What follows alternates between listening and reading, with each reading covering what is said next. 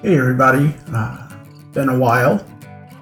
Just wanted to give you some updates on the facets of DMB on demand. First, we'll start with the podcast. We've been on a long hiatus from the podcast. We moved back from Cali a while ago, and that took some time. And then we had to uh, find our home. And that took a while, but we ended up finding a place that was perfect for us. Then we had to unpack and kind of settle into the new place and decorate, and that took time on the weekends. And then I started a new job downtown, and it's pretty busy, but I'm settling into a routine. So I'm going to have some more free time, and I'll devote that back to the podcast. So we will be back with you near the end of June, and I'll announce the date when it becomes clear on Twitter and our Facebook group. A couple other updates. We just added new themes into our Etsy shop.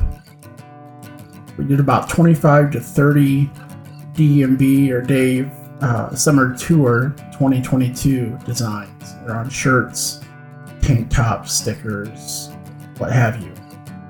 You can see the description on this episode for the link, or you can go and just Google Etsy and DMB on demand, but it's spelled kind of funky. It's D E E M B E E on demand.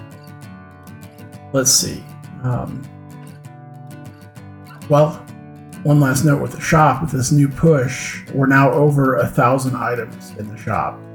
It's taken two years to get there, but man, thousand items. Crazy. Um, I guess don't forget to follow us um, on Facebook and Twitter. Twitter is just at DMB on demand. Facebook is facebook.com slash groups slash DMB on demand. We do daily pictures of the band at 3 a.m. and 3 p.m., the daily 3 at 3.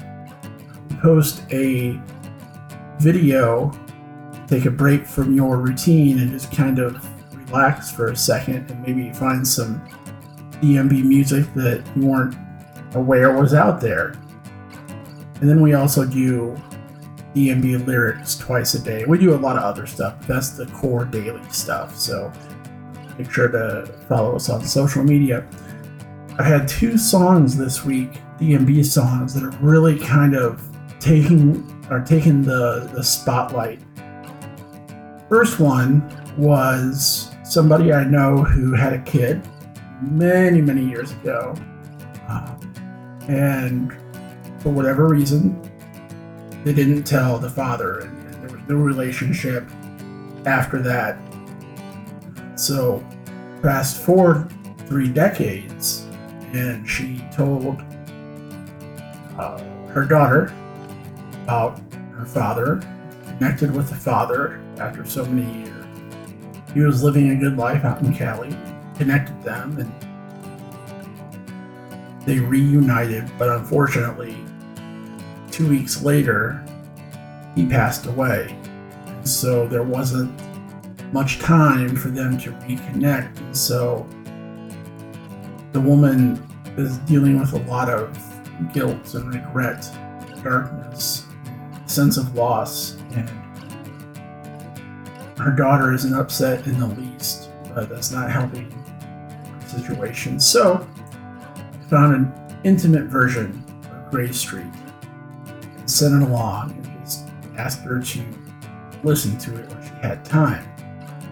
The next time I saw her, we were talking, she broke down crying, and uh, because of the song, and it sort of, I think it did what it does for a lot of us at one time or another. It kind of breaks your heart, but then it it heals it as well. And, the more you listen to it, the more cathartic it is. So not just because of that, but that was a part of it to where now she's she's kind of past the phase of the broken heart and is into looking to heal her heart. So that was a really cool uh, situation where a DMB song came to mind. The second one I don't know, I don't know what caused it, but the maker has been on my mind or on my heart all. It's like a song stuck in your head, but a song stuck in your heart. And first of all, I love Daniel Lanois. He's an amazing songwriter. That's who, who wrote and created The Maker that Dave does a cover of. I'm a lapsed Catholic, so it the song kind of hits me hard, I guess, or like vivid. I, I get this vivid picture in my mind of this guy back in the time of Jesus who is like grinding, just living a tough life. He works every day, he has issues at home, there's not enough time in the day, he can't achieve what he wants to achieve. It's just a rough life. And when he does think about God, he feels like a stranger because there's nothing happening that would indicate otherwise. So he's out on a walk one day and he's on a riverbank and he sees this guy that he had heard a lot about. And his name was John. He was out in the wilderness preaching good things to come, and nobody had seen him for a long time. Here he comes walking, and the guy realizes that it's it's actually John the Baptist. And so he sees somebody walking with John and, and recognizes him too. They call him Jesus of Nazareth.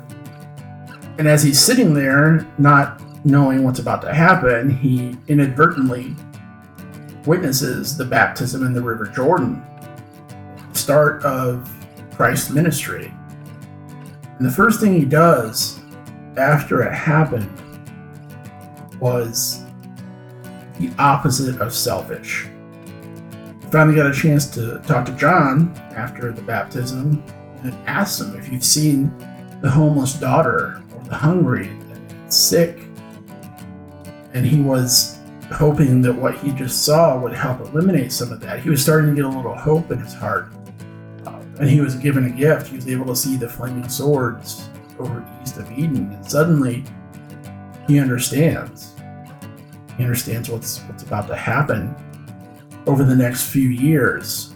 And that hope just grows. And in the end, he's no longer a stranger in the hands of the maker. Beautiful, beautiful, beautiful storytelling. And it's just been on my mind and on my heart like a week now. Frankly, it can stay there. I, after so many guests on the podcast, I know I'm not the only one who draws their own spiritual conclusions. And let me be clear, that's what they are. They're individual conclusions. They're, they apply. I'm just sharing what applies to me. I'm not saying this is the message of the song or this is the interpretation. It's just my interpretation because of my walk of life and my experiences. But I know having many guests on here, when we get to the subject of spirituality, a lot of these songs hit us the same or, or, close to it. It's been one of the more interesting parts of the podcast because it always comes up and it comes up organically. We don't ask questions about spirituality, but uh, inevitably, when the guest sharing, that comes up. I would say 80 85% of the time. So that's why I'm sharing the song that's been on my heart. Anyway, I think that'll do it. I won't take up too much of your time. Try to keep this under 10 minutes. Uh, check our Facebook and our Twitter, like I said, to get the date when we kick off uh, the second part of this season. We have some good interviews, some good content. Uh, we have a good history section, and we have some really interesting the way I heard it segments where listeners of the music and the podcast break down what a song means to them. In that regard, we usually find out that we're we're having the same train of thought and same impact from the music, and it's unique to ourselves yet collectively applicable. It's it's it's a it's a conundrum, but it's interesting nonetheless. So Check us out on social media. Thanks for listening. We'll be back with you soon. Until then, don't burn the day away, make the best of what's around, and all that good stuff.